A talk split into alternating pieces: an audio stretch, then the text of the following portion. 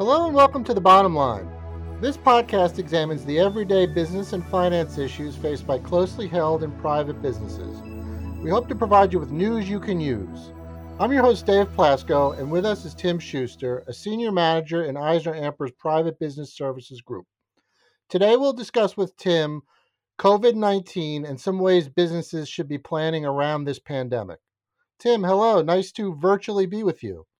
Dave, let me tell you, it's nice to virtually be with you as well. so, uh, 2020 is uh, turning into quite the year to remember, is it not? Yeah, Dave. I mean, major world events have been put on hold, you know, in some instances already through the end of the year.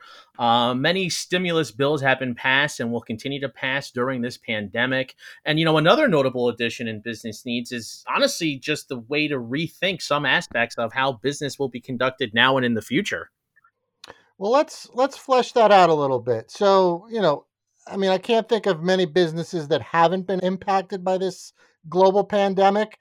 And you know a lot of businesses are are really trying to adjust on the fly. What have you been seeing? What have you been hearing from your clients you know, this is honestly truly historic times, that's for sure. And, you know, unfortunately, there's an element of Darwinism with this.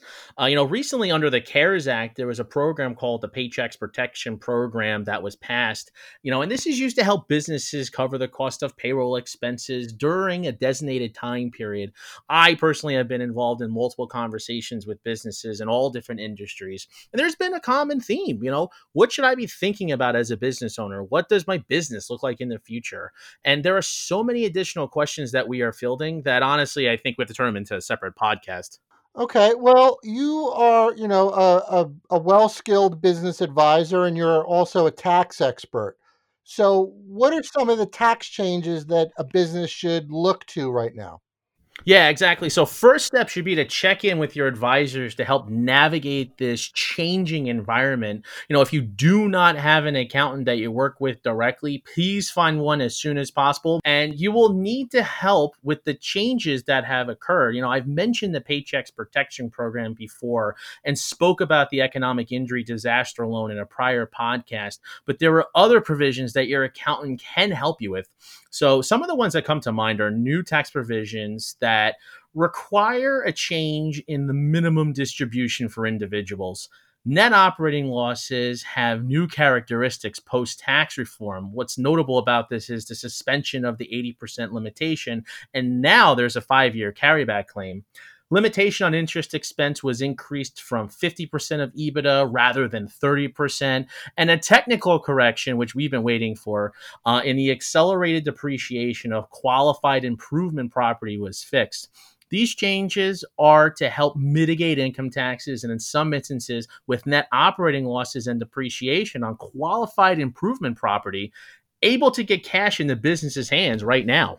Okay, now let's talk a minute about payroll because this is, uh, you know, there's a lot of questions around payroll provisions in the CARES Act, and it's a, it's somewhat of a quickly moving target. Why don't you tell us about that? Yes, I spoke about the Families First Coronavirus Act in a prior podcast. Employers and employees could qualify for the expansion of family leave and or the emergency sick leave. These credits are filed through your payroll provider and can help with cash management. Employers also could qualify for retention credit. However, you cannot double dip with the Paychecks Protection Program. Also, to help with cash management, employers can defer employers' portion of Social Security. That can add up fast if you have numerous employees. Employers will have to pay those deferrals back 50% of it by the year 2021 and 50% of it by the end of 2022.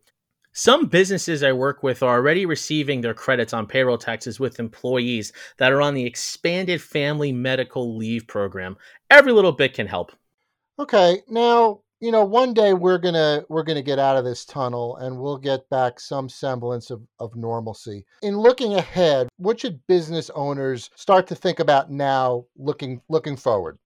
Exactly. So this is where you as an owner need to leverage your accountant and or your trusted advisor. Now is a great time to revisit your business plan. I was speaking with a client recently about how to transition into online sales, even leveraging virtual reality technology with the products that they sell. If you are not taking the time to rethink how your business will operate with your trusted advisor, you are missing out on the inevitable changes. I spent a lot of time with different businesses rethinking plans, which, you know, can vary by industry. And for the entrepreneur listener, this is and will be a lot of opportunities out there.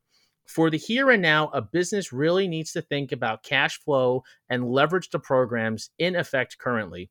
There will be another phase of federal programs. It's just a matter of what it is. And during this whole process, there will be businesses that fail and new markets and industries will form you can help mitigate the former with your advisors. You know, we are on the front lines in a business sense with what's going on in the world.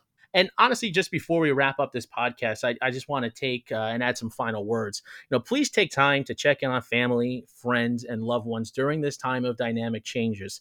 A call or a text message can go a long way. And thank you to the medical professionals on the front line. Well, Tim, thank you as always for being a, an island of calm in the middle of this storm. It's my pleasure. And thank you for listening to The Bottom Line as part of the Eisner Amper podcast series. Visit EisnerAmper.com for more information on this and a host of other topics. And join us for our next Eisner Amper podcast when we get down to business.